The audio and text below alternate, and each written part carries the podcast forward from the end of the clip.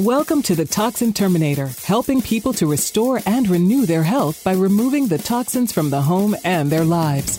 Join in as industry thought leaders help you understand the physical and emotional effects these products can have on you and your family, and the safe alternatives you can use to remove the hidden toxins for renewed health.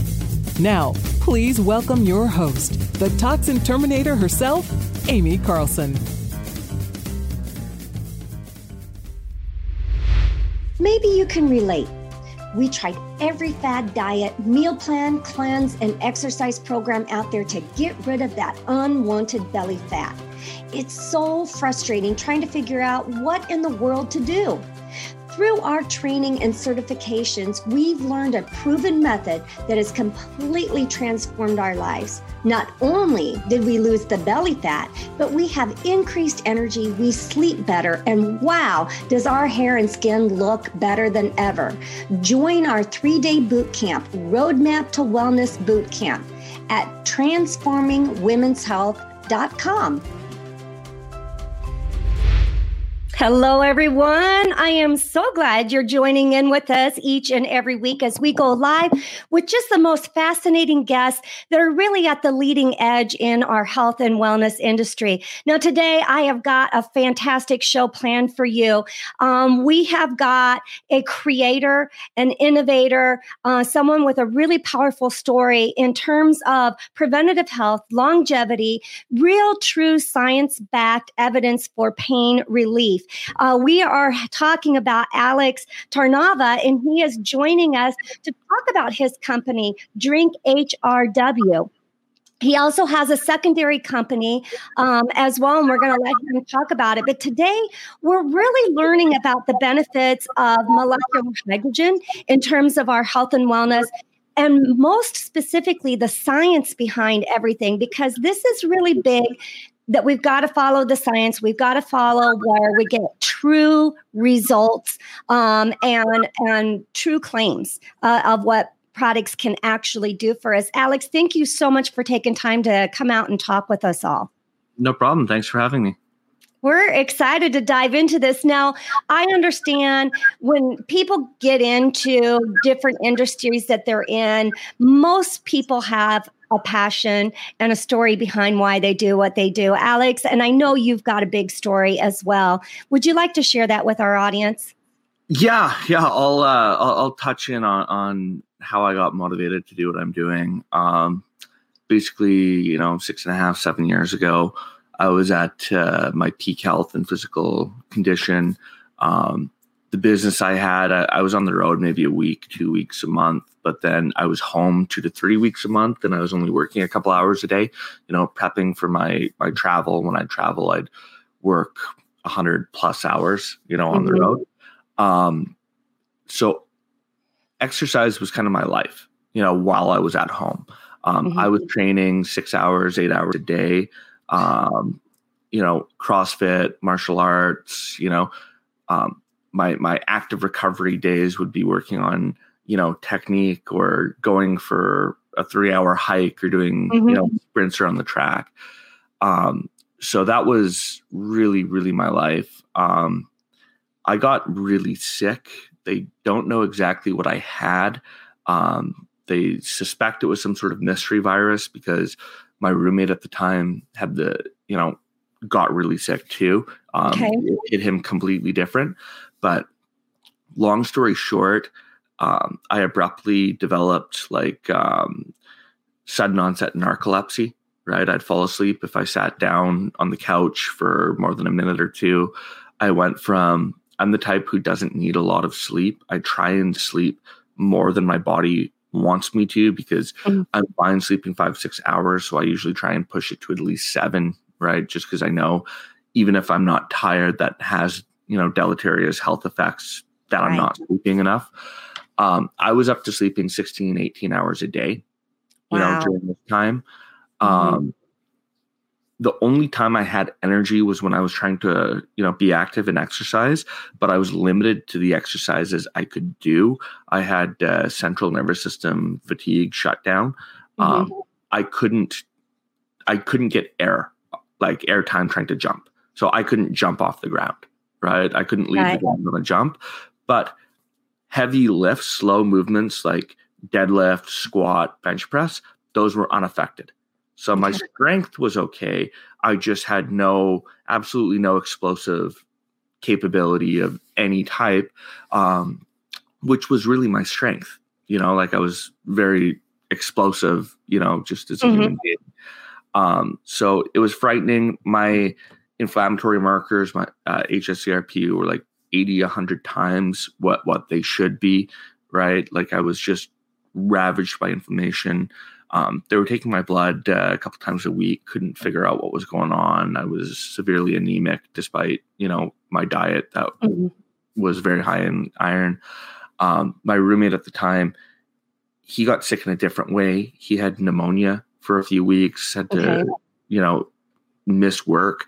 Um, he was also a super fit guy, a guy who top 10 in like triathlons and Spartan obstacle races, stuff like that. Um, when the dust finally settled and, you know, my inflammation lowered back down to a not concerning level, like abruptly, my narcolepsy stopped, all these things. I was left with like the Tin Man, like stiffened up completely, right? Wow. Um, mm-hmm. I couldn't sleep because my joints hurt so bad. Mm-hmm. Um, I couldn't do anything. I, I couldn't get into the butterfly position on the ground, whereas before with jujitsu, I could touch my ankles to my face. You know, mm-hmm. it was abrupt. I couldn't put a jacket or a shirt on. Um, imaging showed shortly after that um, I had developed osteoarthritis. You know, I've I've in like eleven spots, worst of which is my left shoulder. Um, I went on a, a, high dose of naproxen, right? Uh, mm-hmm. So mm-hmm. a thousand milligrams a day, and I was also getting um, cortisone injections. Mm-hmm. I knew that wasn't a long term solution, so I was scouring PubMed, right, looking for anything that could mm-hmm. regulate the inflammatory response rather than working just as a straight up anti inflammatory. Um, you know, I, I found a couple articles on hydrogen, and, and I want to be clear. I was looking online like six to eight hours a day instead of exercise. I was scouring medical right. research, right? So this wasn't like a quick PubMed search or a Google search like most people are used to. It right. was I was treating it as my full time job, trying to find right. anything. So I ended up buying this machine for like five grand that said it made hydrogen water. Mm-hmm. Um, time went by. Nine months later, I fainted a few times, you know, while working out. I was trying to work out as usual. Um, turned out I had multiple ulcers from the naproxen. Oh. Right? I wasn't, yeah. you know, processing food properly. So I had to quit, you know, the anti-inflammatories. Um, almost immediately, my shoulder completely froze, right? Which was frustrating because this hydrogen water wasn't working. I had a $5,000 paperweight. Um, I went back to PubMed. I found some new articles with you know hydrogen therapy and hydrogen water, which at first really frustrated me, but then it just dawned on me like, what's the dosage, right? Mm-hmm. How much am I getting, right? Mm-hmm. Because any molecule that's working is going to have like a dose dependent response, basically, right? So they never told me what the concentration or dosage in this machine I'd bought was. They just said it was hydrogen water, and I, I stupidly didn't think. Um, well, I started reading the methods in these studies and looking at the dosing, looking at the ways they were making the hydrogen water. None of them were using a machine like the one I'd bought, mm-hmm. right? So I found a, a, you know a testing kit, like a reagent to to conduct titrations on the water that I was making to see mm-hmm. what levels were, right? And they were undetectable. I had to triple the input to detect any hydrogen at all. And mm-hmm. it ended up being, you know, 0.01 milligrams a liter or parts per million. Um, mm-hmm. Give context, the tablets I developed are delivering about 12. 12 parts per okay.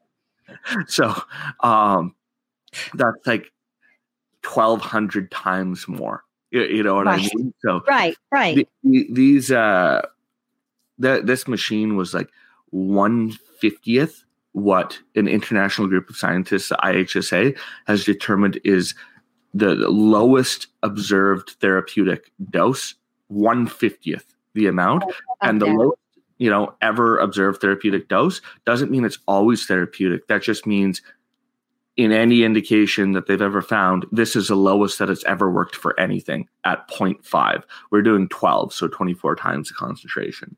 Right. Uh, so, so what landed you on hydrogen? You know it, you've got inflammation in the body.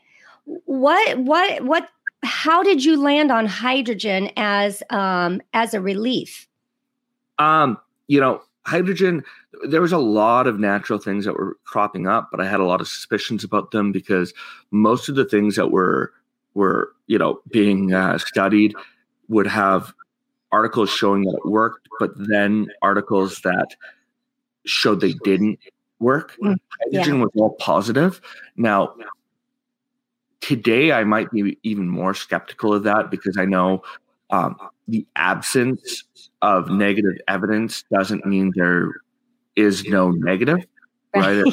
right. you know and i talk about it say with with you know natural versus artificial sweeteners. Like people will say vilify sucralose but now all the evidence is coming out showing stevia has all the same negative side effects that sucralose does. It's just 10 20 years behind in the research. So now everyone's turning to monk fruit because there's no evidence monk fruit does harm. Well that's because there's no studies on monk fruit Right. doing these things.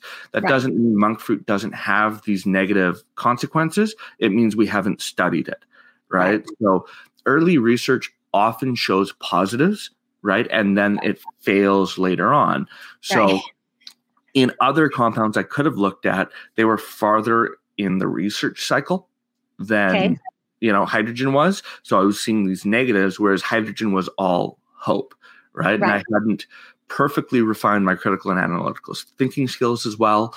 Um, luckily as the research is advancing in hydrogen it's confirming the early research and in fact strengthening it strengthening it. We're learning more and more about it. So Okay. hydrogen is succeeding in advanced research stages whereas a lot of other molecules fail. So that is partially blind luck. Right? Right? Um, you know it, it was could have easily been something that didn't pan out like a hundred other molecules but sure. you know that that was i just view it as as luck you know? Right. But um it worked for me basically. When i realized that i wasn't getting hydrogen water and this is kind of what gave me the confidence um i started trying to find products that would make hydrogen water right Okay. at dosages i started importing products. None of them were getting good levels. They were all like maybe 0.1 to 0.3 parts per million. Um, but i started like digging into the chemistry, trying to figure out how I could make these products I was buying better. right. Um, I got one of them to go from like 0.3 to 3, like 10 times more, you know, just adapting their procedures, adding other ingredients, trying to get the reaction to go better. Um, drinking two liters a day, so, you know, four times a day or like actually twice a day in the morning and the night, but I'd chug a liter down um, of this 30 ppm water. Um, within 10 days, my shoulder completely unfroze. Right. oh and- You know, it didn't repair my damage or anything like that, but that was what kind of gave me, I, want to say, faith or confidence. Like, wow, right? Um, Mhm. I didn't want to continue buying any of these products that I was adapting though, um, because of the ethics of the companies, right? Right. Everyone on the market at that time, I didn't really realize how how embryonic the industry was in North America. All these companies were super small. They saw a new random customer. They were like trying to solicit me to join their MLMs and stuff like that. My phone number was even given out right from some of the Mhm. companies to their distributors to try and convince me to join their MLM. I found that super shady. Um, they were all making like claims of curing like cancer and every other disease. I thought that was super unethical, right? So I didn't Mhm. want to support them, Mhm. and I was having to do all these work to make the products actually work and be palatable. Um, so I went to the hard work of sourcing the raw ingredients. I ended up finding out that uh, you know these ingredients are like heavily controlled in the U.S. by the DoD. I had to get you know, interviewed by the US State Department, right? Like get use clearances, do like 34 signatures, finding out that these companies making these products early on were buying the ingredients from fireworks manufacturers, right? Mm-hmm. Magnesium is the white in fireworks. Mm-hmm. Well, the difference being there is they were getting a product that could make the hydrogen water, but it didn't have the right purity. So I've gotten COAs from some of these early products that are now out of business showing, you know, illegal levels of say lead, right, within right. Their, their, products, right? They were contaminated because they weren't meant for human use. Whereas right. I'm using a pharmaceutical grade because magnesium is used, like this type of elemental magnesium is used for, you know, bio implants as like dissolvable screws and stuff in, in surgery. So I have a pharmaceutical grade that's then made to my purpose to make this tablet, right? Okay. Um, so our purity is, is super high, right? Mm-hmm. Um, we, we're not contaminated with these heavy heavy metals, like not not you know we're we're like one thirtieth below what California Prop 65 allows for, for instance. Okay. Um, so I started tinkering in my kitchen, right? Mm-hmm. Like making this stuff. And it was going well. I was getting higher levels than what I'd been, you know, modifying before. And I just had kind of a sober second thought. And I thought to myself, you know, I'm a quick study, right? Mm-hmm. And I think I understand the chemistry and the safety on all this well enough, but I don't want to be a, a Darwin Award winner. I don't want to blow right. myself up in my kitchen. I'm dealing with, you know, elemental magnesium that burns at thousands of degrees, you know, can burn through aluminum in less than a second. Right. Like white hot, when you think of white hot, magnesium right. is the white in fireworks, and hydrogen gas, which is explosive. Think like the Hindenburg, right? Right. I was like, you know, fairly large quantities, not like a tablet that you have. So I found my founding partner, um, Dr. Holland. He's a, a, PhD medicinal chemist from the pharmaceutical industry. Asked him to look over what I was doing. At mm-hmm. first, he said uh, that it sounded like the worst pseudoscience he'd ever heard in his life, right? but, you know, to save myself the money. Um, he gave a lot of points on why it was silly and would never work, and, you know, why hydrogen would have no biological effect and everything. I'd heard all these arguments before because I'd been looking at this for sure. close to a, a year now. Um, so I, I, responded to everything and gave him a lot of the papers that were written citations. Um, mm-hmm. It took a week or so to respond. Came back and said, "Well, you know, it appears there's enough evidence to you know pursue a supplemental use. Sure, I'll take a look." Mm-hmm. I kept on just sending him a new study every day, right? Just to you know get his feedback and see his interest as he was, you know, going through what I'd done. And uh, serendipit- serendipitously, I, I um, sent him a study on Hep B, like a clinical trial. Mm-hmm. I didn't know that his current project was he was leading a team, you know, looking at molecules to to cure Hep B, right? Okay. So it, it piqued his interest. He called me for lunch and he said, you know, there there could be something here mm-hmm. right? Um, are you looking to commercialize this? Mm-hmm. And it had crossed my mind, but I, I, you know, thought that perhaps you know it would be too arrogant of me to try and commercialize something like this because I didn't have a background in the industry, didn't even know where to begin. You know, told these concerns to him, and he said, "Well, you know, looking at these other products on the market, you know, tinkering in your kitchen, you're already better than any of them are and, yeah. and, you know and if you have these concerns then that means you're going to try and do it properly rather than just put something out to market you know unethically mm-hmm. so you know i kind of committed okay like we'll, we'll see where this goes um, took them not very long to refine you know the chemistry i'd been working on but then producing was the next challenge right? It only took a couple weeks, three weeks, I think, to refine, you know, when we were making them in a mortar and pestle 10 at a time. But going from making 10 tablets at a time to millions at mm-hmm. high speed on a production line, right. that is a different beast altogether. Sure. It took us a year 2,000 iterative adjustments and 15 failed scale attempts to get our first production ready tablet, which wasn't nearly as good as the one we'd made in mortar and pestle, right? And now, since then, in the last four years, thousands of more iterative adjustments to get to where we're at today. So why why the tablet versus a machine that's going to create the the hydrogen gas within the water itself? What's the benefit? So we typically get 10 to 100 times higher concentrations, you know, with okay. the tablet than the machines. Um, the big reason for this is how small we're able to make the bubbles, right? Okay. With with our reaction to the tablets. Um, you know, most people have seen from the movies and everything like that that physics gets really weird the smaller you get. You know, right. that's not just the case for like getting down to quarks and stuff like that. It's if you go to, you know, even below five microns in size, mm-hmm. particles and, and, gas bubbles behave differently than above five microns. Okay. Right? So, okay. you know, basically, um, a particle cannot be water soluble, right? So it would either float or sink. But if it's right. below five microns, it just hangs around in solution all day long and you might not ever see it. So it doesn't have to be water soluble, right? Likewise, for a bubble, hydrogen, you know, has a very low solubility point in water and tends to just dissipate straight out of solution when okay. they're larger bubbles. Okay. Uh, so you usually would have to you know, in one lab, you might have to bubble hydrogen gas through water for like half an hour to even hit saturation point of 1.6 ppm or milligrams a liter.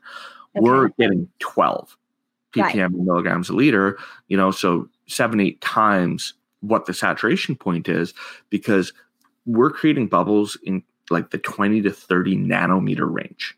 Okay. Right. So a nanometer is 1,000 times smaller than a micron. Right. right.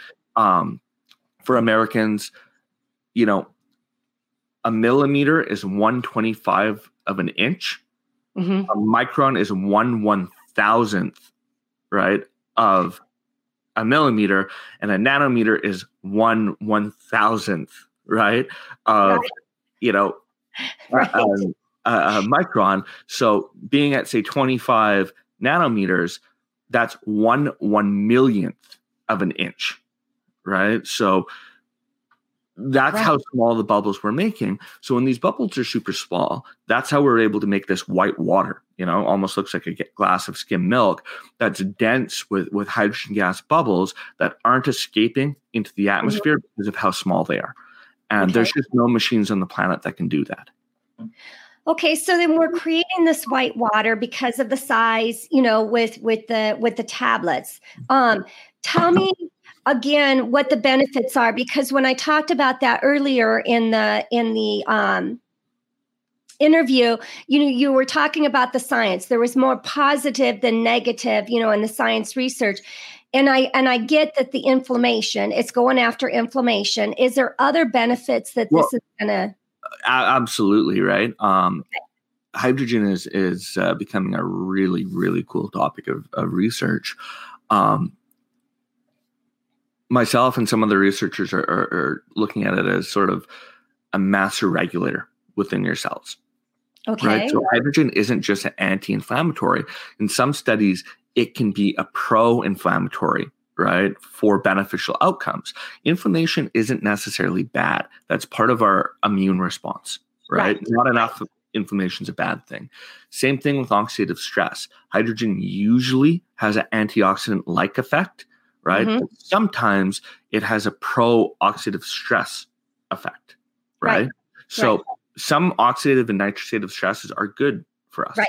we want certain amounts of hydrogen peroxide in our system. We want nitric oxide. It's a free radical, right? But you know, most people know the benefits of nitric oxide and won a Nobel Prize, right, for its mm-hmm. regulatory mm-hmm. role in our system.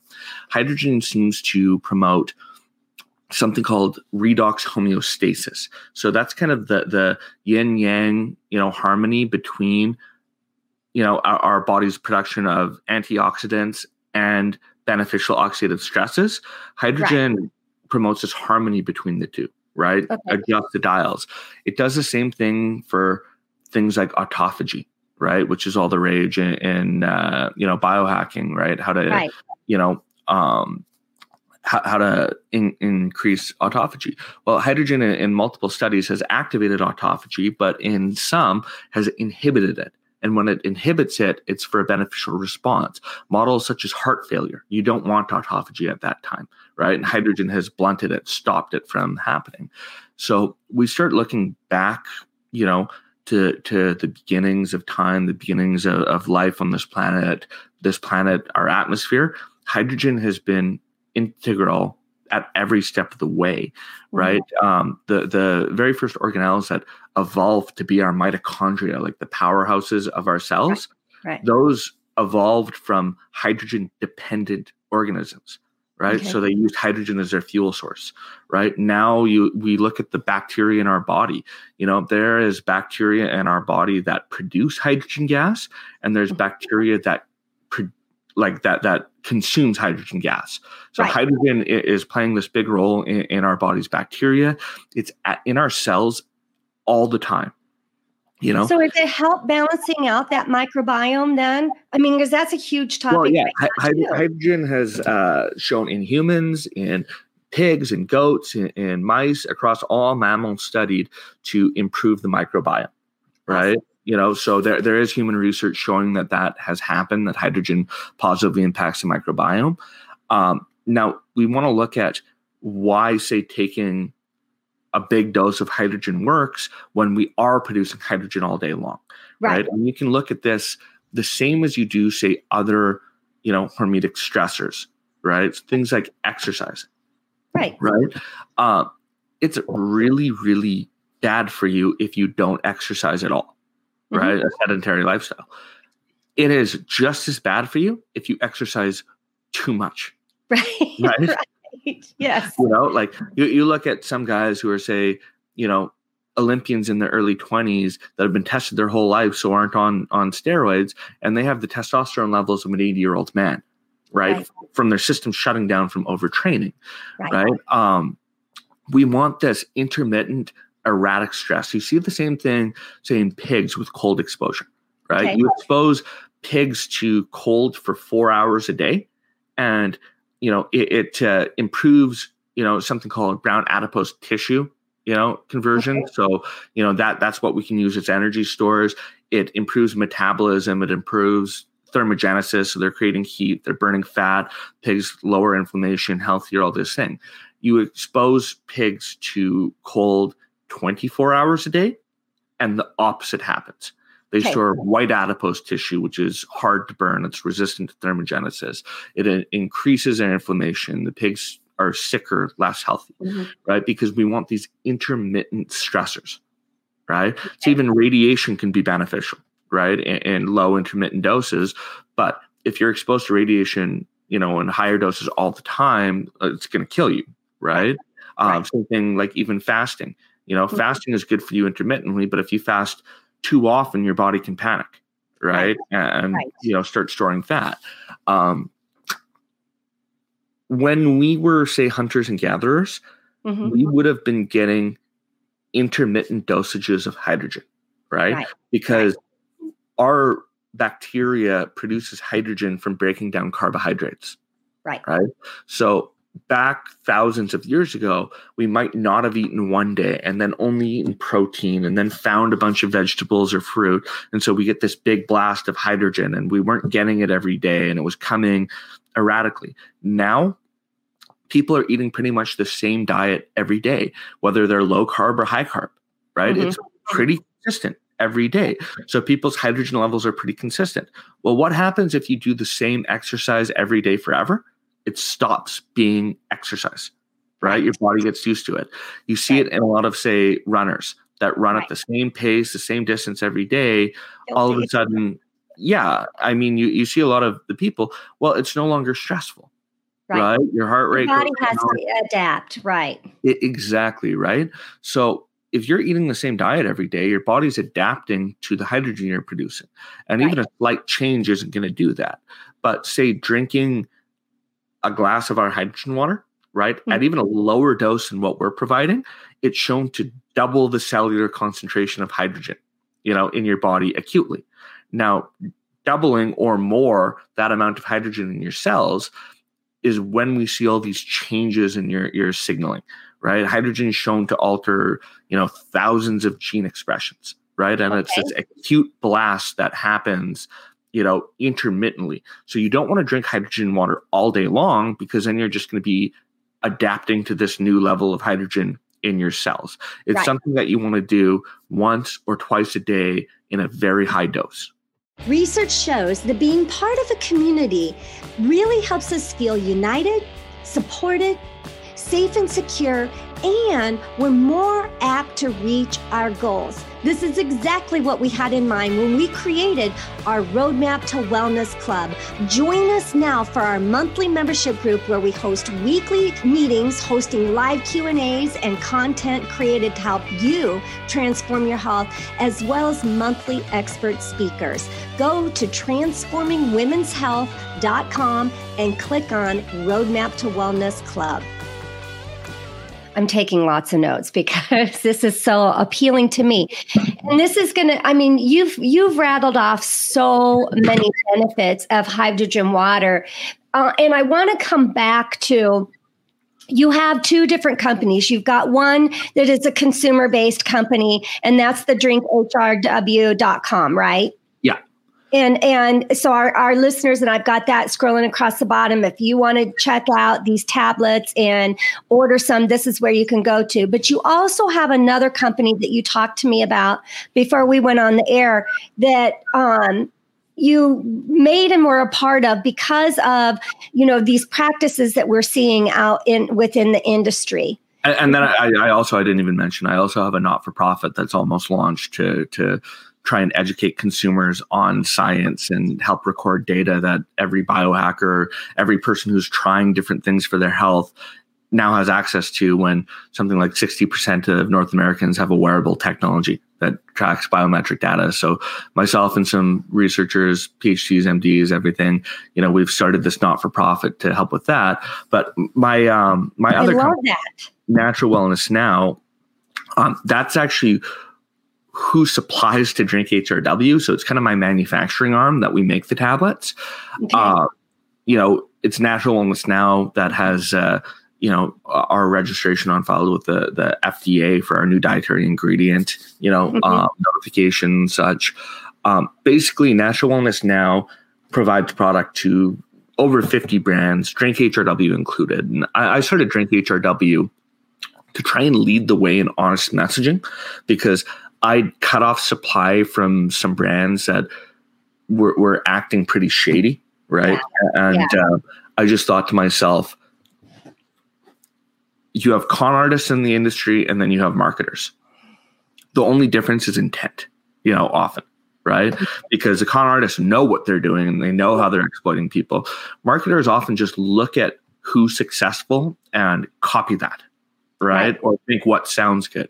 And they don't really understand the implications, you know, if it is it truthful, all these things. Right. So my only solution was to try and be the most successful in the industry so that the marketers looked at what I was doing and copy honest messaging. Right. So right. that's why I ended up starting Drink HRW after the fact and sort of writing a lot of content and getting out there with my voice.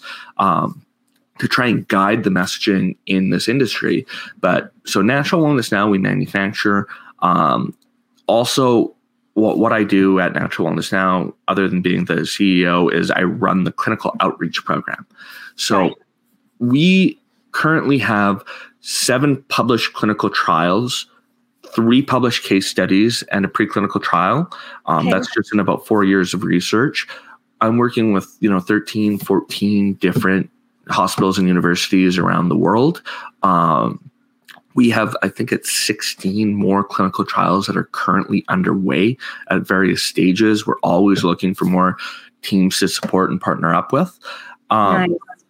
Basically, we have a different spin on science. So, usually, whether it's pharma, the supplement industry, you know, or or even like, you know, say like you know, um, in in going into the agricultural industry, whether it's conventional like GM or even the organic industry funds a ton of research and the natural industry funds a ton of research. Mm-hmm. What ends up happening is the funding source gets to develop the protocol, right? Mm-hmm. So they set it up to try and rig the experiment to show what they want to show. And right. then they have the final decision on if the results get published, right? right? Which is why you'll see, say, you know, in the food industry where, you know, this pesticide is safe, you know, right?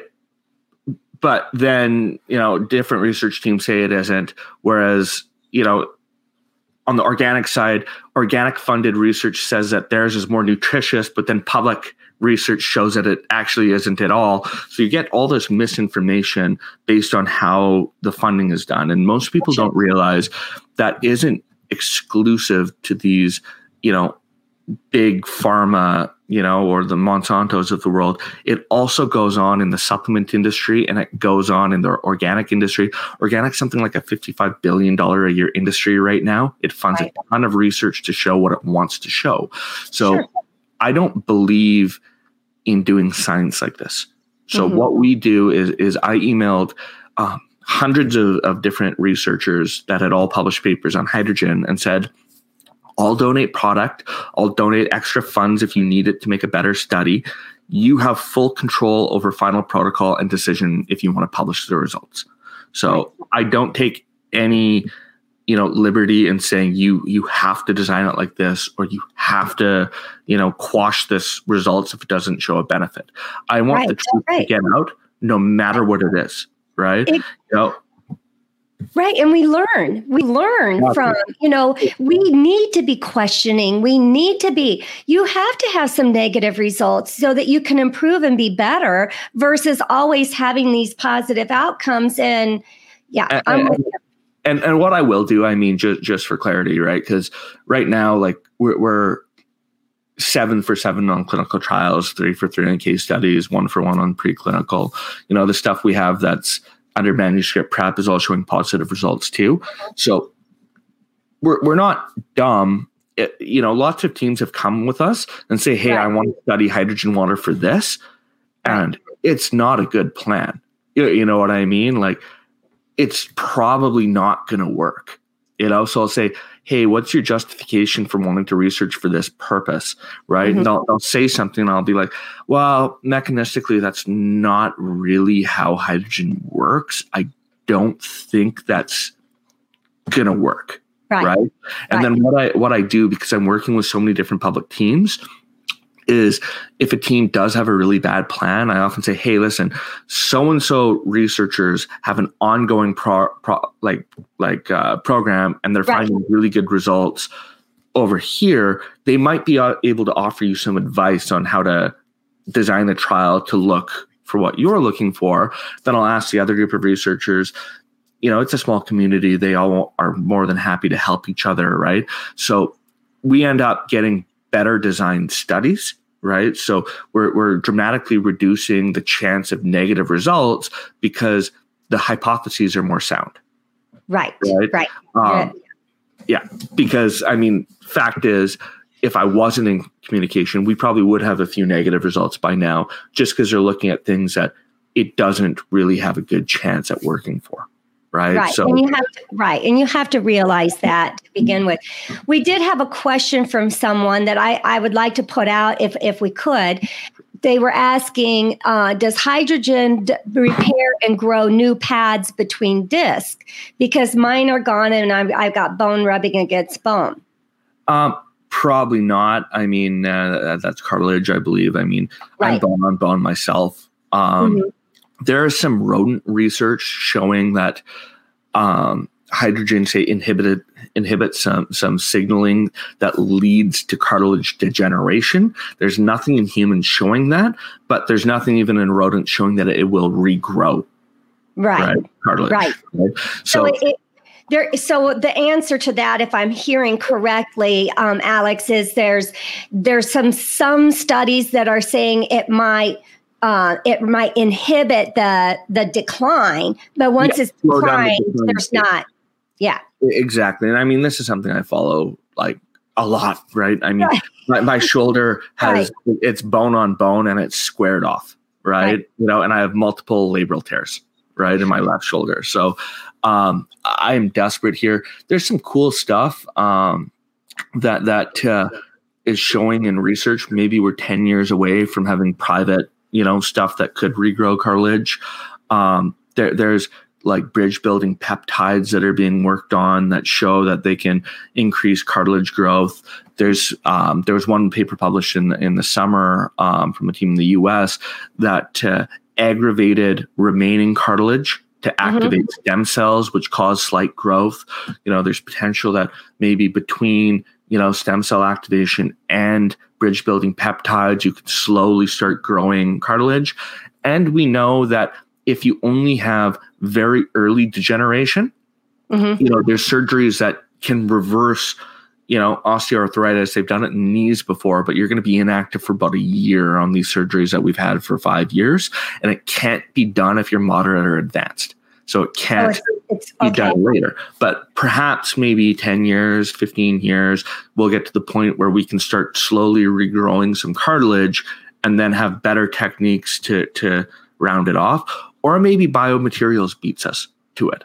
But right. you know, I, I don't want to give anyone false hope. Hydrogen is not that miracle cure for right. you know growing cartilage. Right.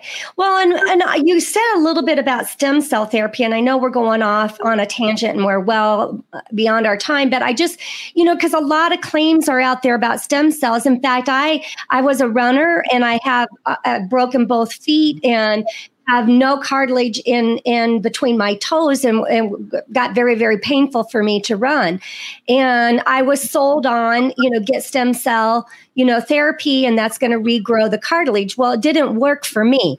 Does it no. mean it doesn't work? I don't know the answer. I think there's a lot there and, and this, this is a this is a regulatory problem too. I, i've got a big issue. I was looking at stem cells um, early days, and I've still been following it a little bit, but all these private clinics, mm-hmm. so many of them use different protocols. They extract the stem cells from different sources you know, in different methods, in different dosages. Some of them say you want one big shot. Others say you want a constant flow over a month. We're going to set you up to an IV every day. Others say, no, three shots, one a week for three weeks or one a week for four weeks is what you want to do, right? Um, some say, oh, we, we need to, uh, you know, we need like, say, from bone marrow or we need from adipose tissue or we need embryonic, right? Mm-hmm. You know, we need from you or we need from another source. What that tells me is they don't know because every clinic says they have the best way, but nobody has the evidence to support that. Right. Right. Um, then it further complicates it. That group out of uh, Korea, I think it was, that were some of the leaders in stem cell research, it was mm-hmm. found they'd frauded all their data. Right. So, you know, sets us way back in understanding.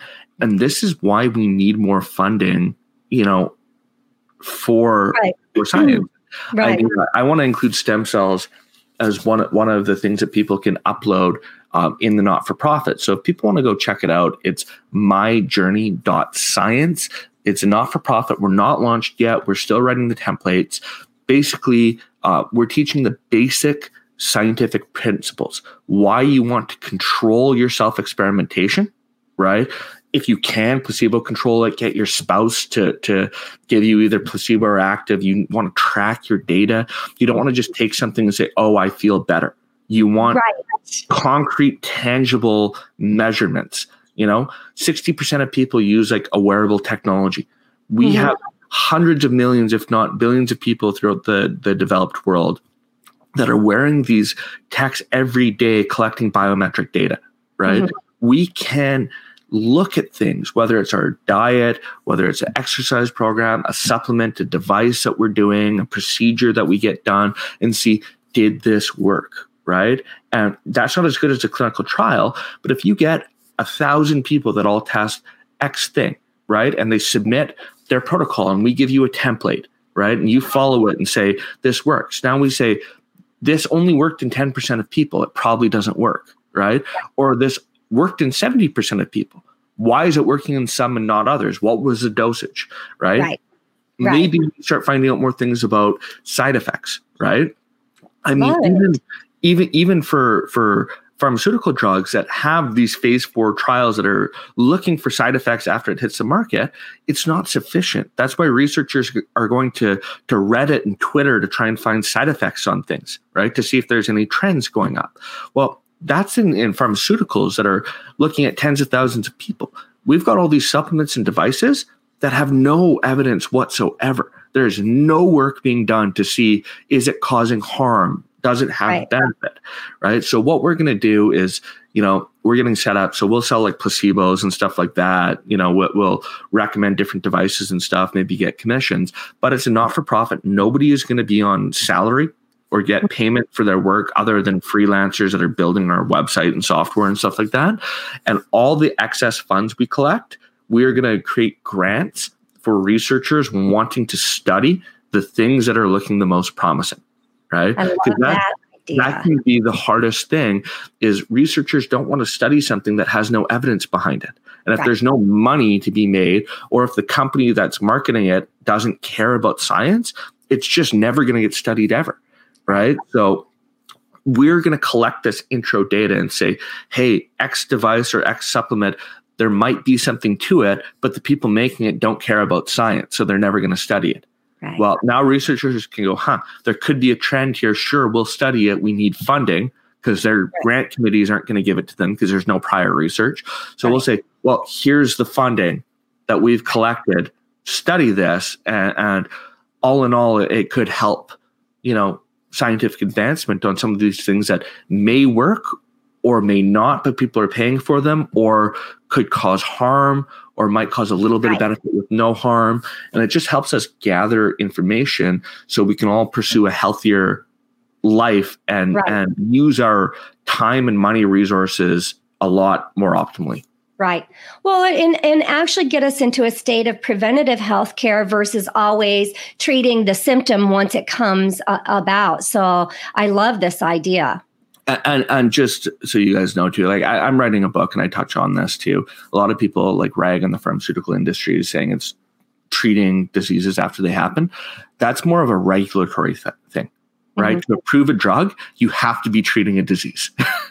yeah. So they they have their hands tied on so many right. things, right? You know, if you're trying to maintain health, that isn't a drug claim. So right. pharmaceutical companies can't develop things for that. Right. Right. So the way that we're set up from a regular regulatory standpoint, we need better regulations to make sure that companies purporting to try and maintain people's health should have a burden of proof behind them. Right? right. What research did you did do? Mm-hmm. Right? Is this safe? Is this effective at maintaining health? And really we should start regulating the supplement industry closer to not to the extent, but closer to what needs to be done to show proof in the pharmaceutical industry. But I also think we need to overhaul how that is, right? How we present evidence, how we conduct research. I mean, just to give context, like, you know, working with these public researchers, you know, my research funds like that I donate to them and the ones that they need to raise to do their study, it might be one tenth what a pharma company has to pay because a pharma co- company is going to have to pay contract research organizations and there's profit built in at every level right? So if all the research was done publicly and we set up society in a better way to do it it might cost 100 million to get a new drug out instead of a billion right? Then the cost of drugs would go down right probably the integrity and honesty would go up right because it's public research doing it and um, our cost for the healthcare system would go down dramatically right so it's building in profit to every level, right? Which is really destroying so many things and so much of our progress. Oh, absolutely. The almighty dollar is, you know, I mean, uh, not to take away from everybody's got to make money. And I don't think money is an evil thing. It's, it's the, you know, many times the power and control and, um, you know quashing I, you know the whole thing is is it, whether it be in a natural world or a pharmaceutical world you know the science seems to many times be behind what the body already knows. Um, you know how many times does the fda approve you know some sort of medication and then we come back 10 years later and we find oh this causes cancer you know or this is very harmful to the body? And, and I mean that that's kind of what I was getting at with um, say everyone vilified say something like sucralose, but now like sucralose affects the microbiota, right. but then we find out stevia does it the same right. way, and we need five times as much stevia to get the same sweetness as sucralose. So now everyone's turning to monk fruit because monk fruit has no bad evidence against the microbiota. Well, it has no evidence at all because it's never been studied. Right? right. In five, ten years, are we going to find out that monk fruit's just as bad or worse? I hope not. Right. I, but that's right. the exact same thing I'm talking about is, right. you know, um, everything that has a potential to do good has a potential to do harm because it's right. affecting the body right it's mm-hmm. doing something and some people it could be good some people it could be bad so that's why with every intervention we need to look at the evidence how much good is it doing versus how much harm is it doing you know right. what i mean like is it saving you know a million people but potentially killing 10 well, we need to look at that risk analysis as a society. But if we don't have evidence to do this, then we can't assess risk. We can't assess yeah. risk and reward. So, yeah, I mean, I, I think it's a, a good thing that we've taken drugs off the market. That shows that our oversight is working to some capacity, but we need to do that more, right? We need better, more honest research and that's not just the pharmaceutical side that's on food science like both organic and bio you know biotech companies it's supplements it's devices everything. Because at the end of the day if research is public you know or if research is privately funded whether it's a supplement natural company or a pharmaceutical company they're going to do their best to present evidence in a way to make them the most money Right. Well, and and that it's any industry, Alex. I was in the automotive industry for 30 years and I can tell you that it's eh, you know, they're not going to put everything out there that that's bad. Car manufacturers, they have lots of recalls and you know, and and it doesn't get to recall state until you have exponential injury or uh, you know things happening you know before they're oh okay wait a minute it's going to cost us more to fight off the lawsuits than to do a recall. So we're going to go ahead and put a recall out. It, you know, it, it's in every industry. Yeah, no, no, hundred percent, right? Yeah, yeah. Um, you know, and we we need foundational changes, right, to how we we run our society. I mean, uh, that that's another subject. I, have been working my own. I've been writing my own political manifesto on and off for 13 years. I have to keep on changing it because my opinions keep changing over time as I gain more experience. Uh, but uh, you know, there there are ways to live in a more evidence based, open, honest society. But unfortunately, the way we've developed society isn't that right. And, and I don't see any of the ways we've explored society as conducive to it. That's why, I mean, I've been working on my manifesto for 13, 14 years. Um, maybe I'll need another 13, 14 years before I finish. well, but, hang on to your hats because it'll change, you know, as you continue to grow and get older, you know, as well. But, um, but that's a whole nother topic for a whole nother time. Yeah, yeah. And, uh, listen, we got to call this, you know, get this to an end. I want to make sure our listeners can absolutely get a hold of you. We've got drinkhrw.com. You listed out uh, Natural well- Wellness Now. Is that a website as well? No, we don't have a website for that. Okay. Uh, yeah, you know, that's just a manufacturing arm. But um, okay, and then my reference, so that's why I bring it up. Perfect. My journey.science is up and coming. So we want to yeah. make sure that we're going to be following that. Um, so there um, are some videos and some information on it already. You can go nice. and see what we're uh, about. You can see some of the advisors that are are working behind the scenes to get this going.